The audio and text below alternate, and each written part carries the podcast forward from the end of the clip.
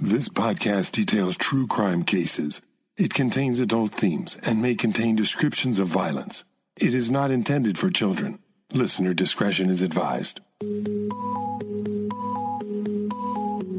Thank you for joining me for today's episode of Once Upon a Crime. We're in the last chapter of the series, Murder in the Family, where I share stories of family members who murdered together.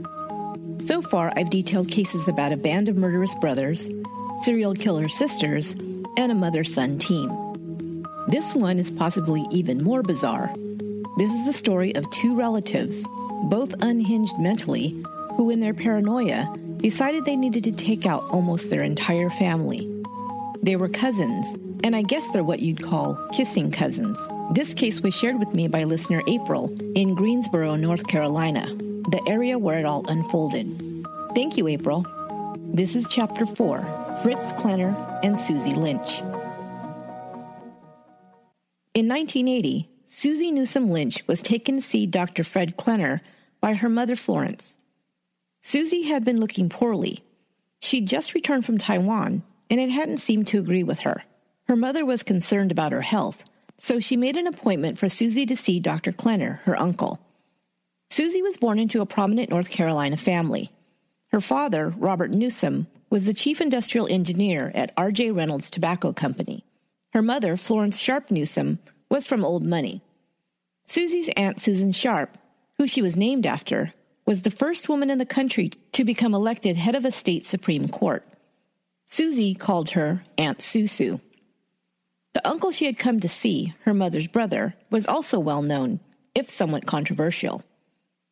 Dr. Fred Klenner began his career in the field of neonatology. A graduate of Duke University, he gained his reputation initially when one of his patients, a farmer's wife, gave birth to quadruplets.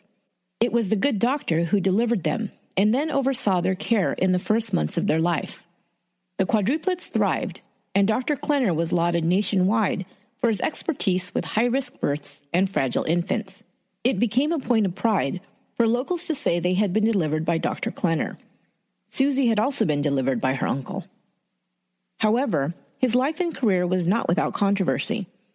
For one thing, Klenner came from a very strict German Catholic family, and when he met and married Annie Sharp, a Protestant, it became a minor scandal in the family.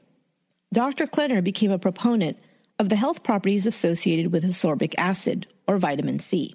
Starting as early as the 1940s, he began prescribing it as a treatment for a number of his patients' illnesses to multiple sclerosis. Within a few years, he became world renowned for his treatments. People came from across the country to the town of Reidsville, North Carolina, to be seen by Dr. Klenner. However, others considered him to be a quack. His overuse of vitamin C, as well as other natural remedies, and his criticism of traditional medicine caused others in the medical community to denounce him. He was called reckless, irresponsible, and even a fraud. He was compared to snake oil salesmen of old. Klenner was not put off by his detractors. He continued to administer vitamin C shots to almost all of his patients, no matter what the ailment. There were other things that caused people to take umbrage with Dr. Klenner. One was his insistence on using a needle sterilizer, even into the 1980s, when AIDS, a blood-borne disease, was known to be killing people. Instead of using a new unused needle for each patient, Dr. Klenner would continue to recycle them, believing that the needle sterilizer was enough protection against contamination and disease. But worse, perhaps, than that was the fact that new patients would be astonished to find the doctor provided segregated waiting rooms for his patients. Black and white patients were separated from each other in his office, even into the 1980s. Some simply chalked this up to Dr. Klenner being raised in a different time, but others would call it what it was blatant racism. However, patients, both black and white, continued to seek out Dr. Klenner for treatment and defended him to the end. Perhaps it was because he came from such a wealthy and respected family, or perhaps it was because his patients claimed to be cured by his treatments. Whatever the reason, Dr. Klenner was highly regarded and ran a thriving medical practice. Susie Lynch had been raised in a moneyed and politically powerful family, and her family says she was a bit of a princess. Maybe even more than a bit. From a very young age, Susie would insist things go her way or else. Her temper tantrums were legendary. Her mother would report that the only way she could get Susie to calm down sometimes was by throwing ice cold water on her. Susie's birth in itself was not without drama. She had been born a healthy infant at Annie Penn Memorial Hospital in Reidsville. A few hours after her birth, she was discovered missing from the hospital nursery. A woman whose child had been stillborn had taken the baby.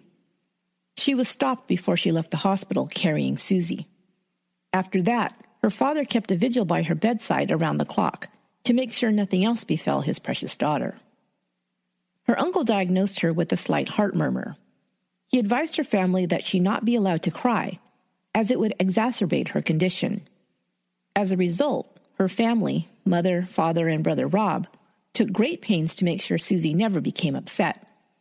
This very well may have created a monster.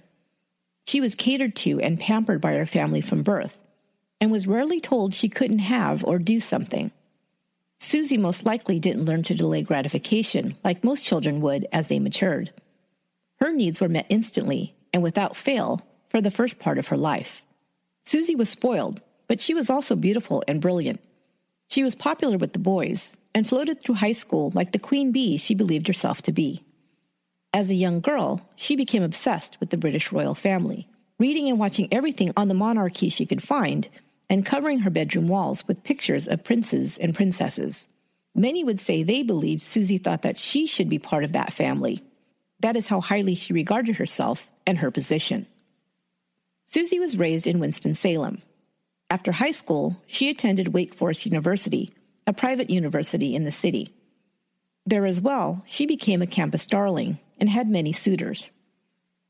Susie had the brains and the connections to graduate and begin her own medical or political career, or whatever she might have set her mind to.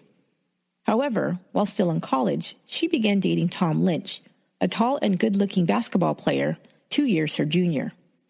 Tom was also from a well to do family and had attended prep schools in Chicago. Susie continued to date Tom while he was still an undergrad and she began graduate school. Tom was thrilled to bring his new girlfriend home to meet his family, who now lived in Louisville, Kentucky. But right away, there were problems. Susie and his mother Dolores did not like each other from the jump. Dolores thought her son's girlfriend haughty and pretentious and not very polite. Susie, in turn, thought Dolores was a meddling old bat. Dolores could see that her son was getting serious about this girl and urged him not to consider marrying her. When Susie found out about this, the war between her and Tom's mother was on.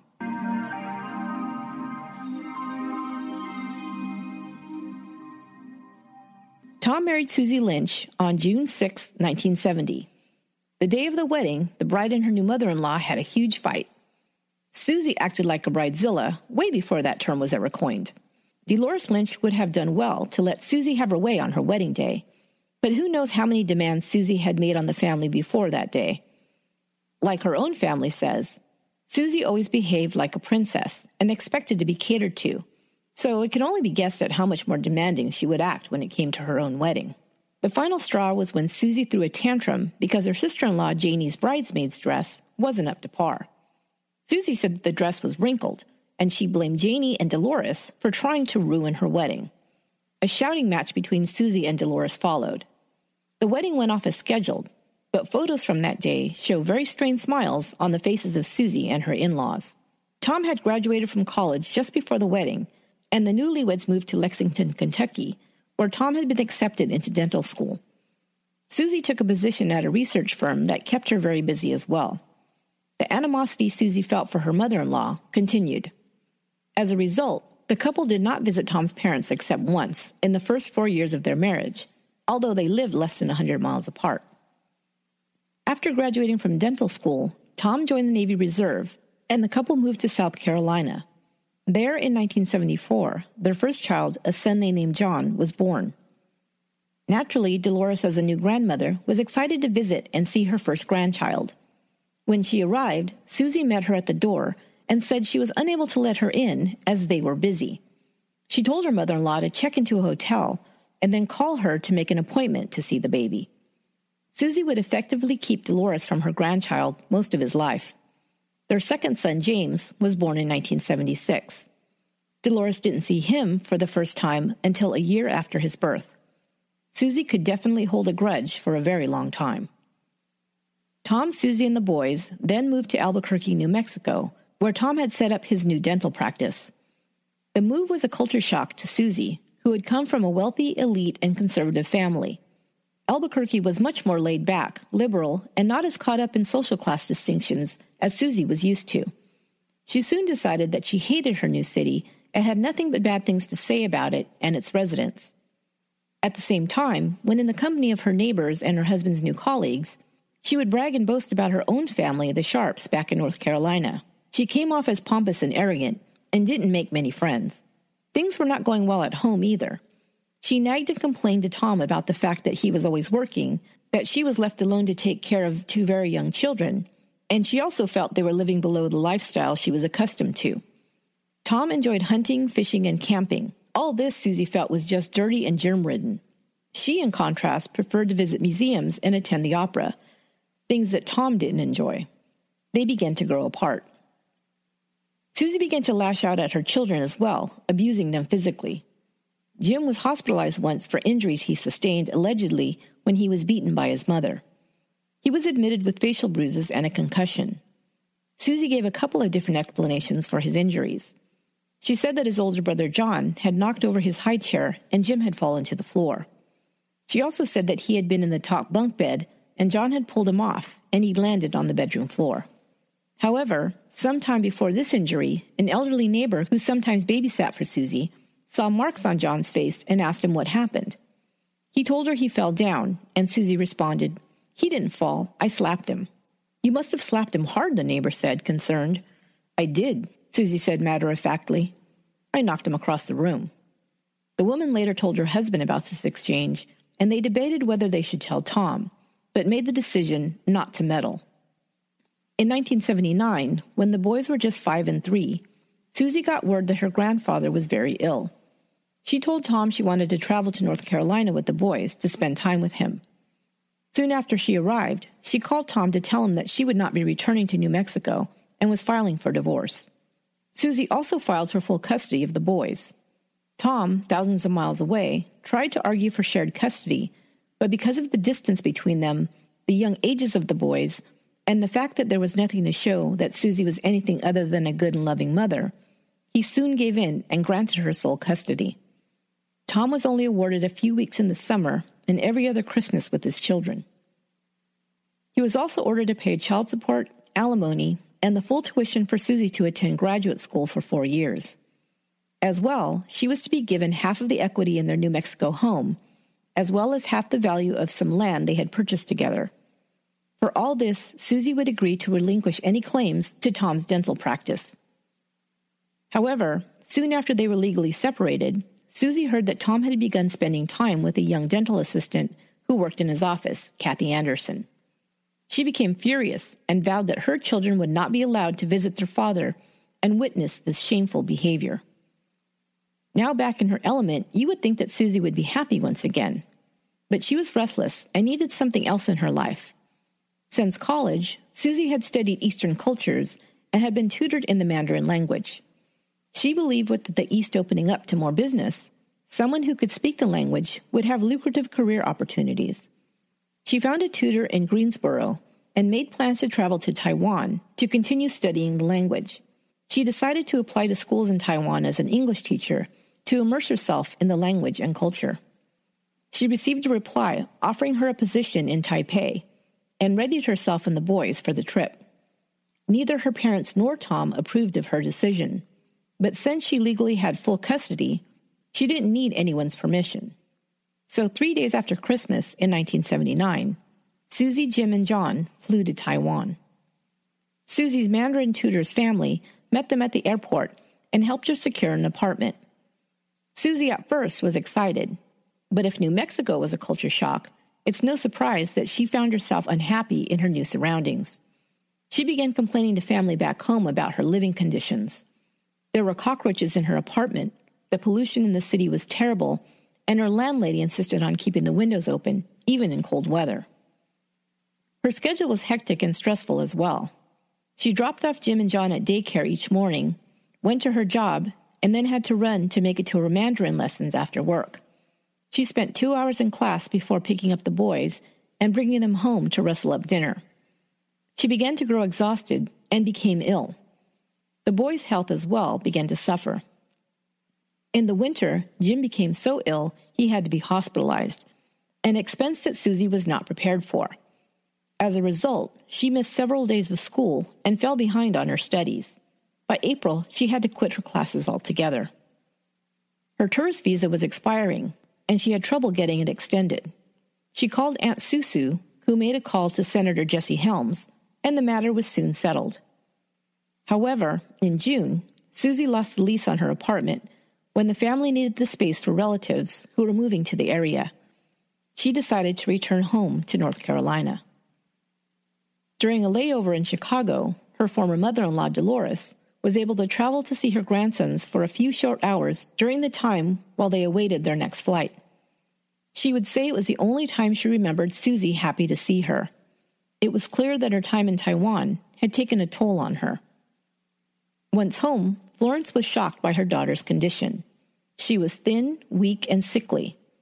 It was at this time that she made an appointment for Susie to see Dr. Klenner.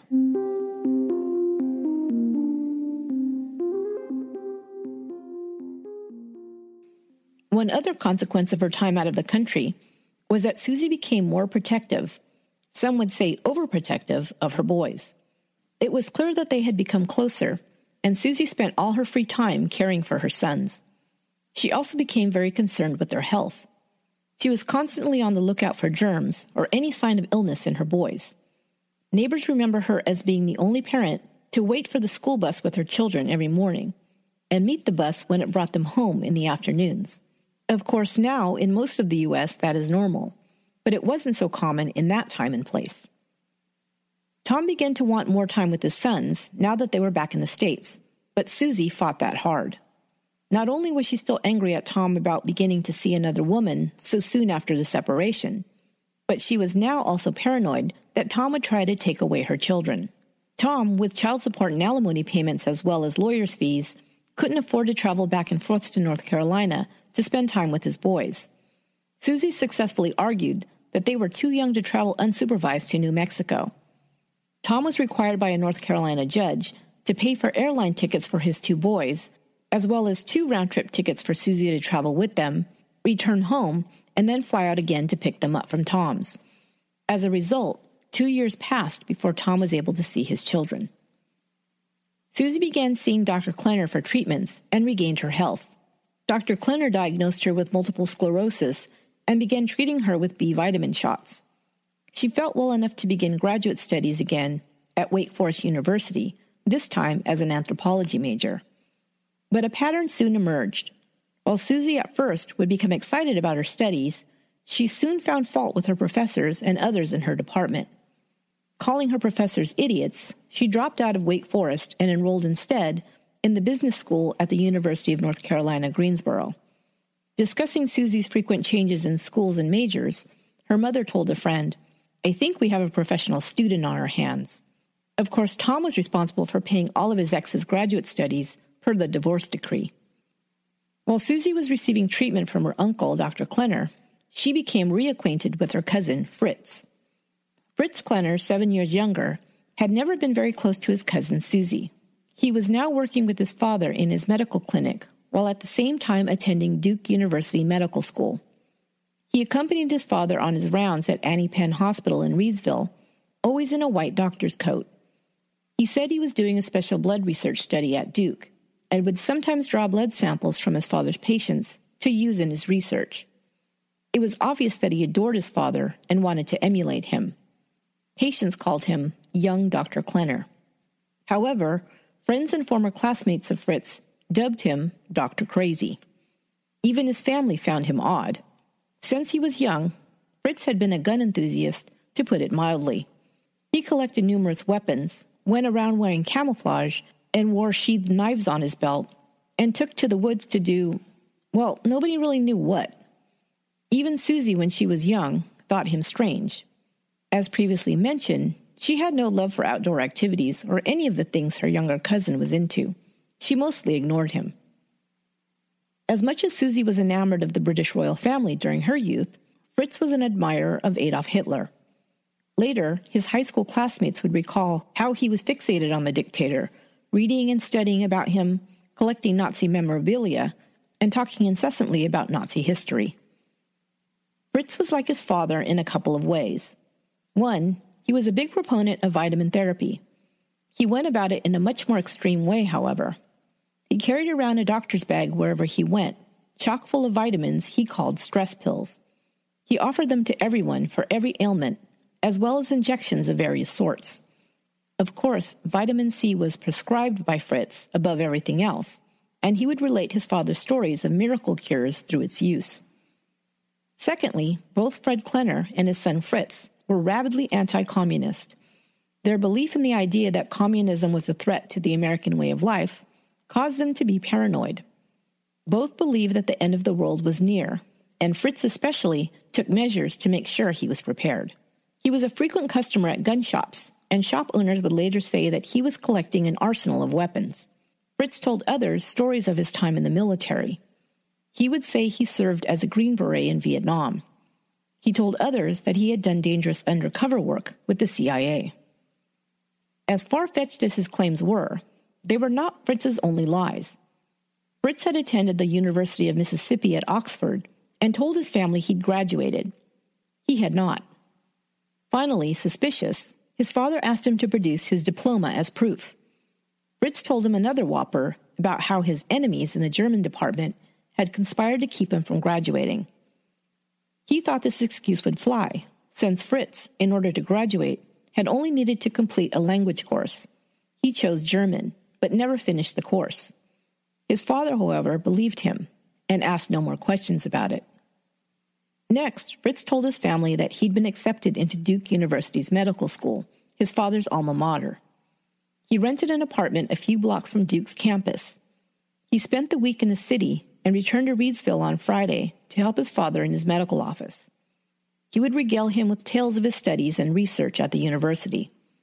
However, this was also a lie. He was not attending medical school. Instead, he was spending most of his time at the gun shop, hanging out with the owners and working on BMWs in his friend's garage at night. The shop owner, John Forrest, thought Fritz looked a little young to be a doctor and didn't know how a physician had so much free time, but he dismissed it. When Fritz connected with his cousin Susie Lynch, she was immediately impressed with his accomplishments. She had always admired doctors.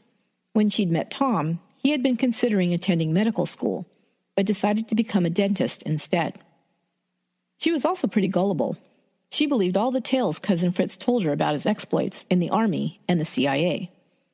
Perhaps because she had grown paranoid about losing her children to her ex husband, she felt comforted when Fritz claimed to be knowledgeable in high security tactics, as well as connected to powerful people. Whatever the case, Fritz and Susie began to spend more time together. At first, this seemed fine. Fritz also took an interest in his two young nephews, Jim and John, spending time with them in activities like camping and hunting. The boys liked hearing about their uncle's dangerous exploits in the military.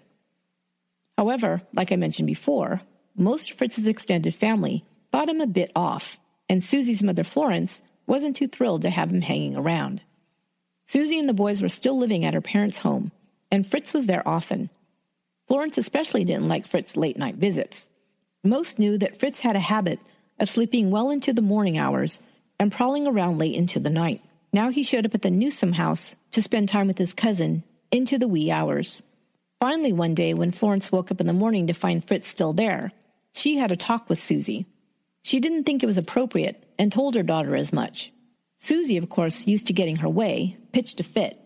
She was not about to let her mother tell her how to live her life, and they had a huge fight. So in January 1983, Susie packed up and moved with her boys into an apartment near the college in Greensboro. She didn't tell her parents where she was for weeks. Florence was beside herself, missing her grandchildren, and tried to find them to no avail.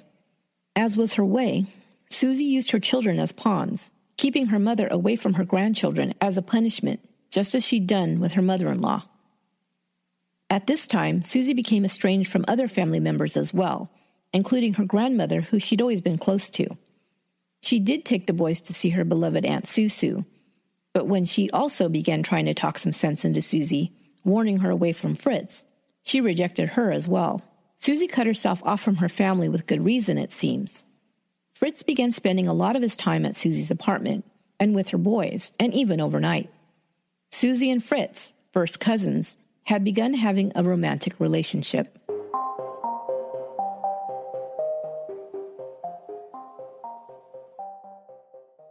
Fritz began sleeping with his cousin Susie, but unknown to her, he was also carrying on affairs with at least two other women. Fritz had married a woman named Ruth in 1978. She also believed he was a medical student at Duke. When she later found out that not only was he not enrolled in medical school, but was also having an affair, she filed for divorce. Fritz had a pattern of beginning relationships with women several years his senior. Most of these women also had teenage or preteen sons. Fritz, it seemed, needed to play the hero. He would soon charm the women and her children and work to impress them with his made up accomplishments as a soldier, undercover agent, and doctor. He'd take the boys camping and teach them to handle weapons. The women were impressed at first, but soon they'd begin to grow tired of his insistence they follow his regimen of vitamin supplements and injections, his obsession with germs, and his apocalyptic beliefs. They would also begin to doubt his tall tales and see through them to the insecurities that created this braggadocio.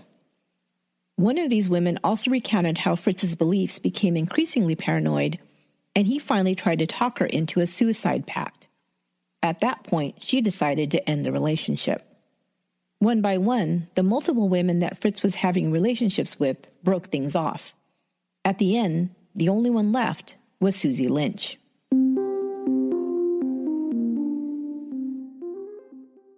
After lots of legal wrangling, Tom was getting his first summer visitation with his boys. Early in June 1983, a few weeks before the boys were scheduled to arrive in Albuquerque, Tom Lynch and Kathy Anderson were married. They were excited to welcome the boys home and spend their time together as a family. When they arrived, Tom was appalled at the condition of his children. They were thin, pale, and sickly looking. It appeared that their teeth hadn't been brushed in months. They came with large bags filled with vitamin tablets and medications that they insisted they had to take. If they didn't, they said, their mother would be very angry. Tom threw most of them in the garbage and assured his boys that Susie would never know. Tom and the boys had a wonderful summer together.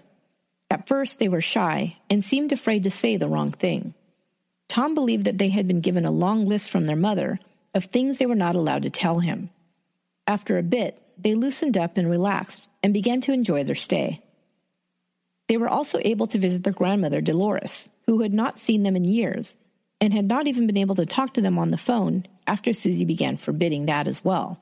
They spent a week visiting their grandmother, and the whole family was thrilled to have the children back in their lives. The boys also began to talk about their Uncle Fritz. Tom had not heard much about him and didn't know what was going on back in Greensboro. They told their father that Fritz was now living with them, and he took them camping and to gun shows. They liked their Uncle Fritz. Tom was concerned, but didn't want to make the boys feel they had done anything wrong, so he didn't comment. One thing the boys probably didn't tell their father was that their Uncle Fritz began requiring them to call him Papa. Back in North Carolina, Fritz continued to spin his tall tales, but now he was telling them about Tom Lynch. Remember, Fritz told everyone he had been an undercover agent and still claimed to have information shared with him by his pals in the Bureau.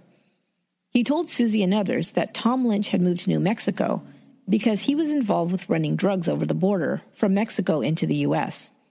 He made Susie privy to all kinds of classified information on her ex husband. Susie, ever gullible, believed her lover and became even more paranoid as time went on. While Fritz was seeing Susie and another woman simultaneously, the other woman became suspicious and asked him why he spent so much time with his cousin. Fritz told her that he had to take care of Susie and the boys because her family, although wealthy, were selfish. They had thrown Susie and the boys out of their home, and they would not help her. He also told her that he did not like the boys visiting their father because he had information that Tom had used his children in the past as a decoy while he smuggled drugs into the country. While most of the people who heard these stories dismissed them as fantasy or sour grapes against Susie's ex, Susie herself seemed to believe everything she was told. Or perhaps she wanted to believe it, to have something else to hold against Tom, and another reason to fight for full custody. Fritz continued to work on Susie to turn her against Tom. He told her that Tom was definitely planning to kidnap the boys, possibly to take them to Mexico, where she would never see them again. As a result, Susie began limiting even phone calls between the boys and Tom. When she did allow them to talk to him, Fritz recorded their phone conversations. Gifts, cards, and letters that Tom or his family sent to the boys were thrown in the trash unopened. Dolores knew the boys loved her cookies and brownies and would send packages to them. Susie threw them away, telling her sons they could not eat them because they might be poisoned. Susie bought a chow dog for protection. Chows are loyal pets and fiercely protective of their owners. It's probably true that Susie also picked this breed because it originated in China, and Susie had been long fascinated by that country. Later, she bought a second chow to be a companion to the first. She named them Chi Xiong, or Little Bear, and Mai Ling. They were nicknamed Chowie and Maisie. Besides John Forrest, the gun shop owner, Fritz had another friend, Doug Birch, who was also a gun collector. Doug had known Fritz for years, but saw that his behavior was becoming more bizarre and began to avoid him. He was especially taken aback when Fritz became fascinated by explosives and also began to play with cyanide. He shared with Birch that he had made cyanide bullets. Birch thought this was going too far, especially for a doctor who took an oath to do no harm. Fritz also had a laundry list of people and things he hated communists, certain minorities, and Birch thought women as well. Fritz definitely hated his mother's family, the Sharps, because he thought they looked down on his side of the family and had never accepted his father. To Fritz, his father was everything, and anyone who had anything bad to say about Fred Klenner became Fritz's enemy. Suspicions kept mounting about Fritz Klenner's claims, so Birch and Forrest decided to do some checking on him. When they did, they discovered that their friend had never been enrolled at Duke University and that he had no medical license of any kind. Birch then went to the North Carolina State Bureau of Investigations to report him as a fraud. When they declined to take any action, he then called Fritz's mother. She listened to him, but didn't seem to take the information seriously. But before their divorce, Ruth Klenner, Fritz's wife, found out about his fake medical credentials and told Fritz's father. At first, Fritz threatened to commit suicide if she told him, but believing he needed mental help, she didn't let him stop her. She urged Dr. Klenner to get help for his son. In response, Dr. Klenner simply told Ruth that it was not her problem, it was the family's, and she shouldn't get involved. What Dr. Klenner said to Fritz is unknown, but seeing as he had bailed him out of every other problem in his life, I'd imagine he found some way to reassure his son and sweep it under the rug. Fritz would later tell Ruth that he was relieved everything was out in the open, and anyway, he was applying to another medical school soon. Instead, he enrolled in a two year dental laboratory training course. Perhaps this was a compromise he made with his father. But after only completing half of the requirements, he quit. He continued to walk around wearing his doctor's coat with a stethoscope around his neck and dispense vitamin pills. Family and friends still believed he was completing a medical internship. In the spring of 1984, Dr. Fred Klenner's health began to decline from a long term heart condition. While he was hospitalized, Fritz continued to see his patients and provide treatment. On May 20th, Dr. Klenner died at the age of 76. At his father's funeral, his patients asked Fritz when the clinic would reopen. He told them he was scheduled to take the national boards that week, but his test was postponed due to his father's death. When Doug Birch heard about Fred Klenner's death, he said that people better watch out and predicted that Fritz would surely blow as a result of losing his father, his hero. His daddy was the only thing keeping him in this world, Birch said. After his father's death, Fritz reopened the clinic and began treating his father's patients on his own. But his aunt, Judge Susie Sharp, began having doubts about her nephew. She personally knew the president of Duke University and asked him to check into Fritz's record. He reported back that Fritz had never been enrolled at Duke. Sharp then contacted her sister, Annie Hill, Fritz's mother, as well as the family's lawyer. Soon after, the clinic was closed for good.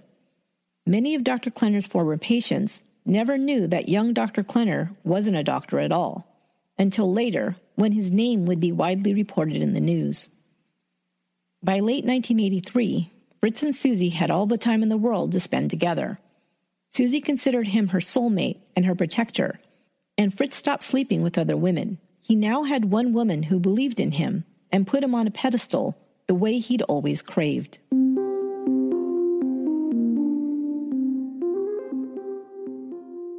In July 1984, Tom was enjoying his second year of summer visitation with his sons. They had already spent time touring the Grand Canyon and at a dude ranch in Colorado. They had just returned from a fabulous time at the ranch and were planning to visit their grandmother Dolores the following weekend in Kentucky. But before that happened, Tom received terrible news. Police in Prospect, Kentucky reported a double murder. Tom's mother Dolores and his sister Janie had been gunned down at Dolores's home on Covered Bridge Road. On Sunday, July 22nd, Dolores Lynch had just returned from church, parking her car in the driveway. As she exited the car and walked towards the house, she was shot in the back with a high powered weapon and fell dead in the driveway. It's likely she never saw it was coming and that her death was instant. Janie Lynch, age 39, was not so lucky. She had been inside the house wearing shorts and a tank top, barefoot and with her hair in curlers, when she must have heard the shots and walked out to the back gate to investigate. Police then suspect she was seen by the assailant, at which point she turned and ran through the backyard, trying to reach the back door. Before she could reach the door, she was shot in the back and wounded. A blood trail would point to the following details.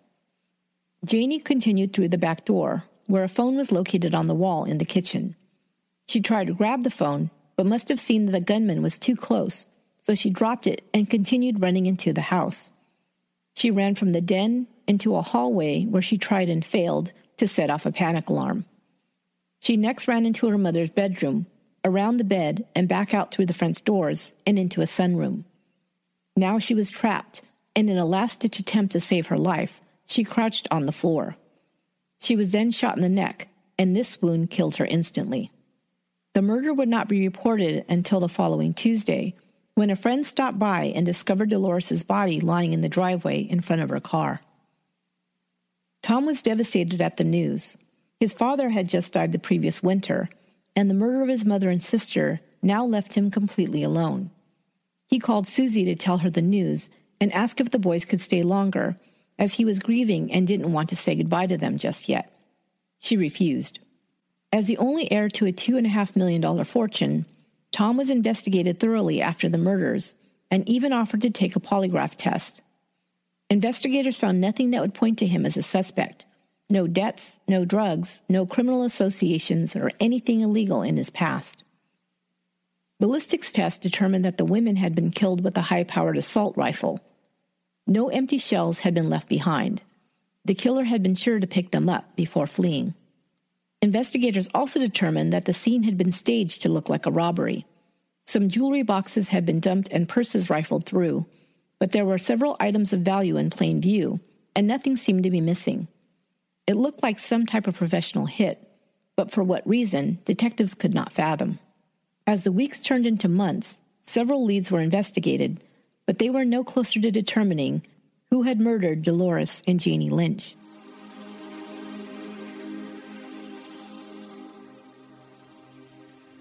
After the tragic death of his mother and sister, Tom received a condolence card and note from his ex mother in law, Florence Newsom. Tom sent her a reply, thanking her for her letter. He also wrote of his frustration about the custody situation and expressed his wish to have more frequent visits with his sons. He only wanted the opportunity to have a relationship that any father should have with his children, he explained. Florence, who'd also had her difficulties with Susie, wrote back We agree it is very important that the boys have a strong and good relation with their father. We hope you and Susie can have good communication so the boys will not play one parent against the other.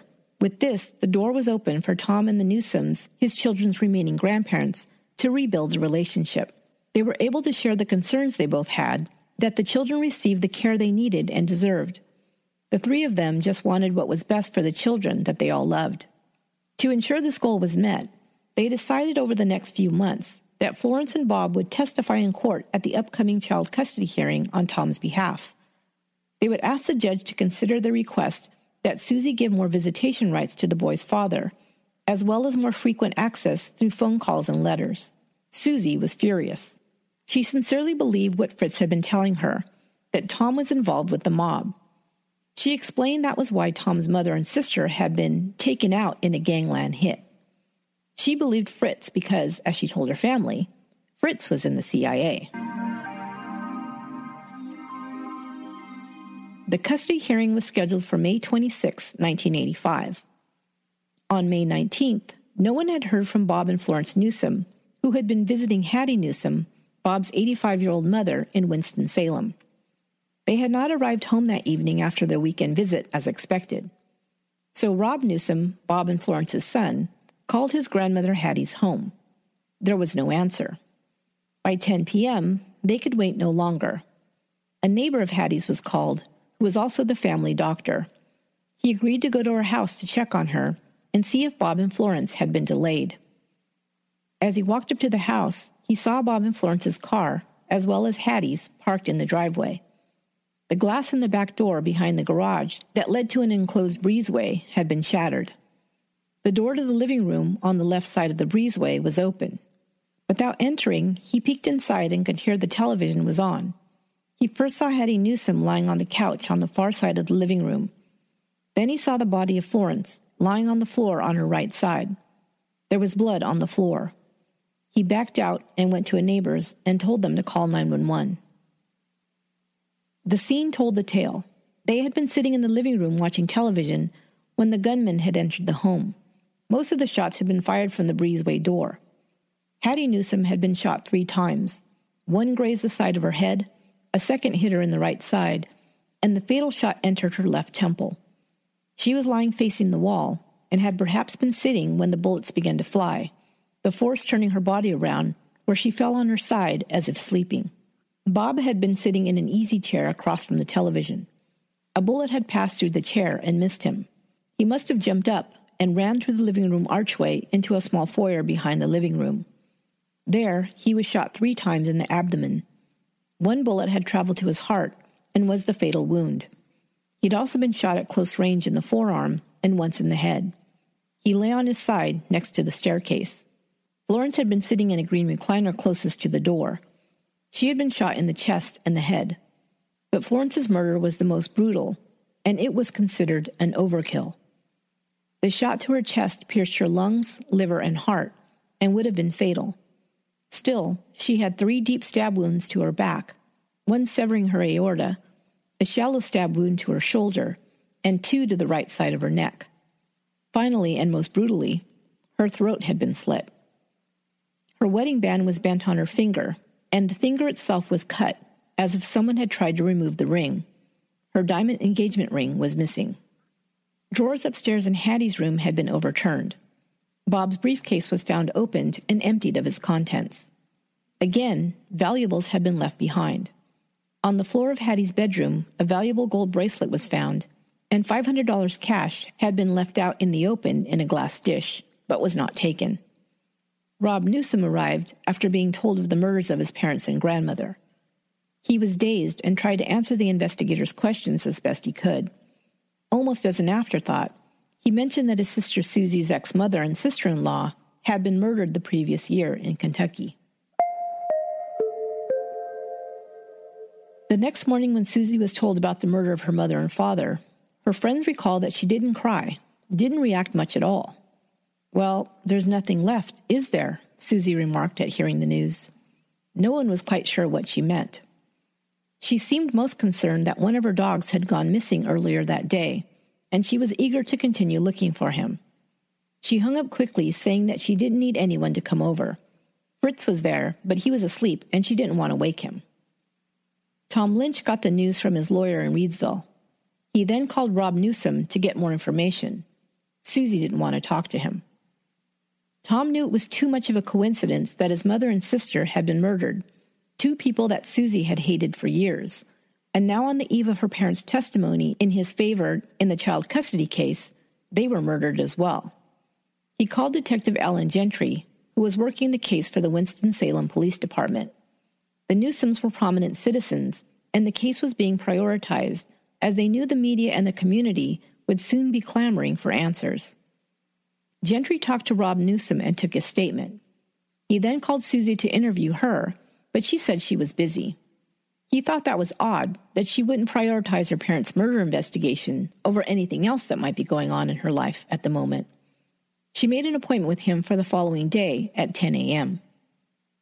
He returned the call to Tom Lynch and heard about the murder of his mother and sister just one year earlier.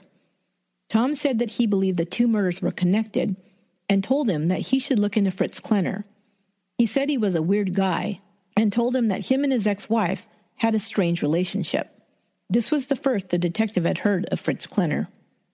The next day, Gentry spoke to Rob Newsom again. He asked if anyone in the family had an unusual interest in weapons.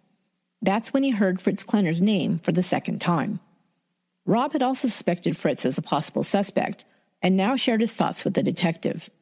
It was also pointed out that one of the only things that was taken from the house were the contents of Bob Newsom's briefcase. They wondered if there had possibly been information in there pertinent to the upcoming custody hearing.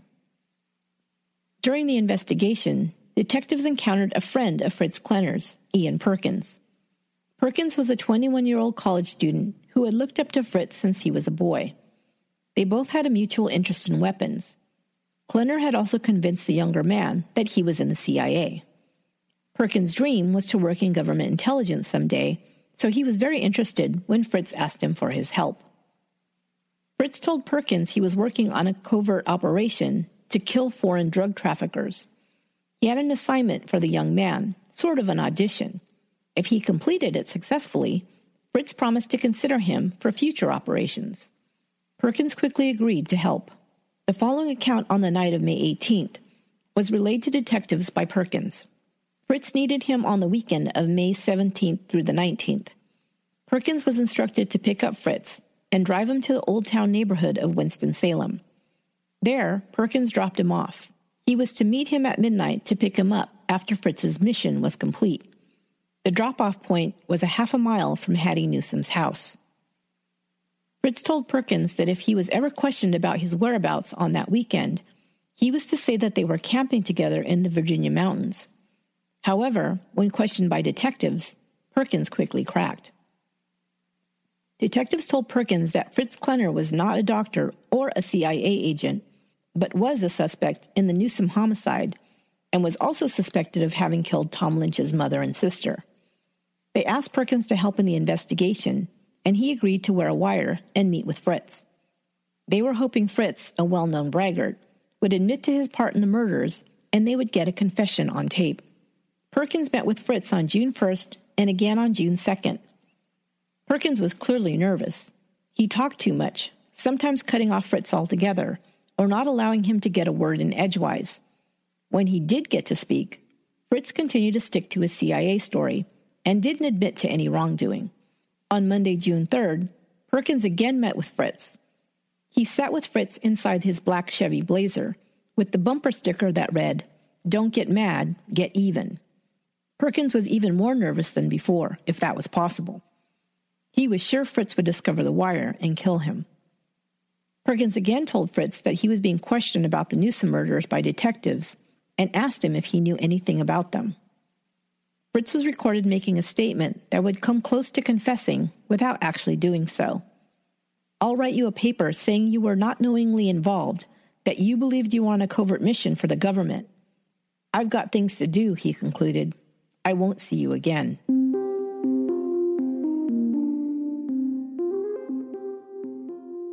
Unmarked police cars were following Fritz's blazer. After leaving Perkins, he drove to Susie's apartment, arriving around 2 p.m. The conversation they'd just recorded between Fritz and Perkins was quickly relayed to the district attorney's office, who authorized them to arrest Perkins on suspicion of murder. Law enforcement officers from the Forsyth County Sheriff's Department the Kentucky State Police, the North Carolina Bureau of Investigations, and the Greensboro Police Department were all positioned around the apartment building on Friendly Avenue.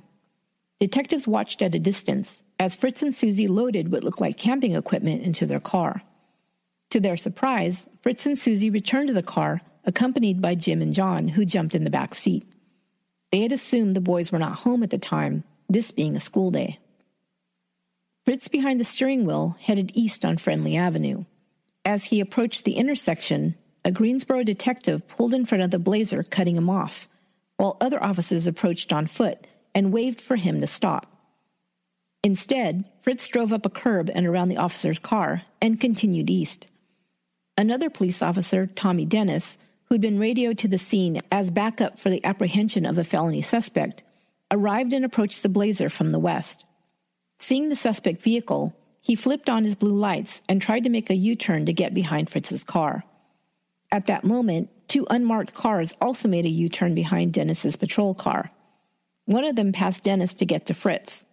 Dennis swerved and skidded into the blazer, hitting the driver's side door. Dennis was now about 10 feet away from Fritz. He clearly saw the muzzle of a 9mm submachine gun pointed at him. And then he saw Fritz, smiling at him. Fritz fired the Uzi, and five bullets struck the officer's car. Two hit Dennis, one hitting him in the chest and the other grazing his belt buckle. Dennis was wearing a bulletproof vest that day, which saved his life. His wife always insisted he wear it, and now he was very grateful he'd complied. The impact of the bullets shredded his shoulder and chest and caused him agonizing pain, but he was alive. Fritz continued to fire wildly, with some officers now returning gunfire. There was traffic and people going about their day in nearby businesses. People ducked and ran for cover at the sound of machine gun fire. A woman pumping gas had her windshield shattered by a bullet. Another person mowing the lawn on the Guilford College campus dove off her mower when she heard the shooting. A detective was hit by a bullet under his arm. Fritz somehow managed to escape, pulling onto New Garden Road. He was driving at a normal speed, not rushed, but he had a lead on the officers. As he reached a fork in the road, he swung around, crossing both lanes, and stopped behind a curve. When the officers' cars rounded the curve, he opened fire. They all skidded to a stop and started bailing out of their cars, some returning fire. He then drove away. Officers now stayed well behind Fritz's car, unable to predict what he'd do next. They were also aware that Susie and her two young children were passengers in the car. Highway patrol officers were also alerted to be on the lookout as the blazer was headed towards Highway 220. Unmarked cars were positioned at the intersection of 220 and Highway 150. Just south of 150, Sheriff's Deputy David Thacker saw the blazer approaching. He pulled into a grocery store parking lot as Fritz passed. He saw Fritz turn and smile at him, he turned on his lights and sirens and followed the vehicle. Two other patrol cars also arrived from various points to follow as well. Fritz slowed down again to fire on the officers. Orders were given for patrol cars to stay well behind the Blazer as it continued down 150. The Blazer began to slow as scores of patrol cars followed at a distance, bearing lights and sirens. As the Blazer approached Bronco Lane, its brake lights came on. The officers closest behind slammed on their brakes, some swerving to the side of the road, anticipating another round of bullets from Fritz's Uzi. Officers began piling out of their cars, planning to take cover behind their vehicles to draw their weapons towards the blazer.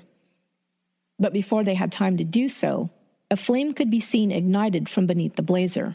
There was the sound of two shots, and then an ear splitting boom.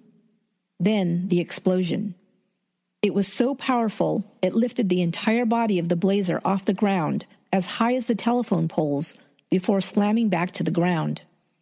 It was 3:07 p.m., June 3, 1985, and many area residents would remember forever exactly where they were at that precise moment.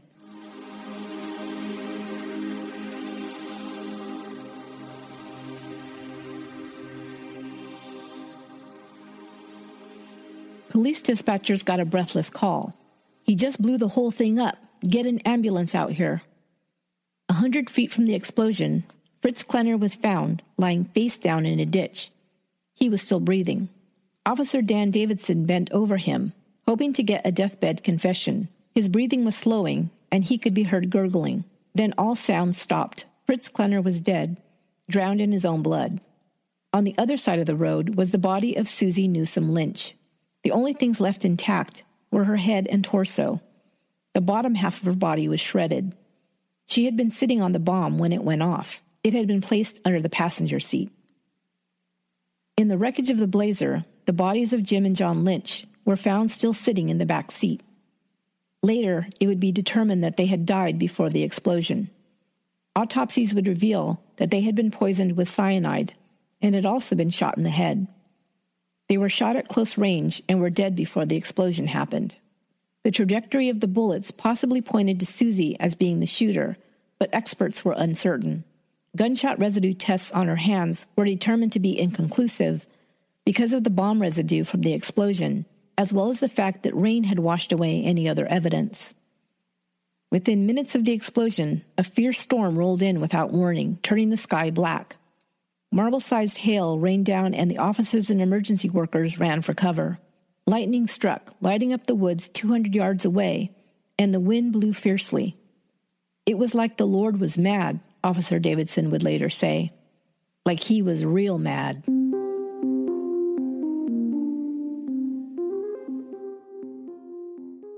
Fritz and Susie seemed to be preparing for the apocalypse, or at least World War III. In the car, in addition to the Uzi, other weapons were found, including a 9mm pistol, two more shotguns, a 45 caliber semi-automatic pistol, an assault rifle with a bipod and a flare gun, and scores of ammunition. Also found were gas masks, tarps, tools, C rations, boots, ropes, several knives of various types, martial arts weapons, holsters, bandoliers, smoke grenades, waterproof matches, a portable water treatment unit, and a survival guide. A plastic sandwich bag filled with stacks of $100 bills was also found concealed in a pack. The bomb squad was called in to clear Susie's apartment. Inside, they found dozens of guns, including an M6 combination rifle shotgun and an assault rifle. There was survivalist literature, combat knives, a police scanner, vitamins and stimulants by the bagful, and camouflage clothing. The boys had recently been seen wearing this type of clothing, as well as military style boots. There was a target pinned to the inside of the children's bedroom door that had been used for target practice. Small caliber bullet holes were found piercing the paper and into the door. They also found stashes of cash, gold, and jewelry. At the home of Fritz's mother was found six shotguns, a machine gun, seven pistols, five semi automatic weapons, one and a half cases of dynamite, 28 pounds of gunpowder, 35 smoke and tear gas grenades, and two live remote controlled mines. Dr. Fred Klenner's former office was also searched. There were so many vitamins and other medications stored there that it took three dump trucks to haul it all away for disposal. Detective Davidson would later make a case for Susie Lynch's participation in the murders of Dolores and Janie Lynch, or at the very least, being in the area when it occurred. It was believed that Fritz carried out the Newsom murders alone. If so, she did not participate in the actual killing of her own parents. However, it is almost certainly true that she was complicit in their murders, so they couldn't testify in Tom's favor at the custody hearing. Her grandmother was not believed to be a target, but because she was there, became a victim as well. Family and friends remarked that Susie didn't shed any tears at the funeral of her parents, but spoke warmly of her grandmother, Hattie. Susie's family was left to try and make sense of the whole tragedy. At first, some tried to defend her by saying she had recently exhibited strange behavior and was seeing a psychiatrist. Others pointed to Fritz as the villain and Susie as a victim, but most didn't buy into this. Susie had access to a number of weapons in the vehicle that day and knew how to use them. Wouldn't she have tried to defend herself and her children once she saw that Fritz was out of control, even shooting at police officers? And how could have Fritz been driving the vehicle, shooting at officers, and forcing the boys to take cyanide pills at the same time?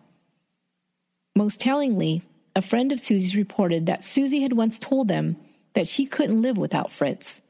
She carried cyanide, she said, and if anything ever happened to Fritz, she and the boys would take it.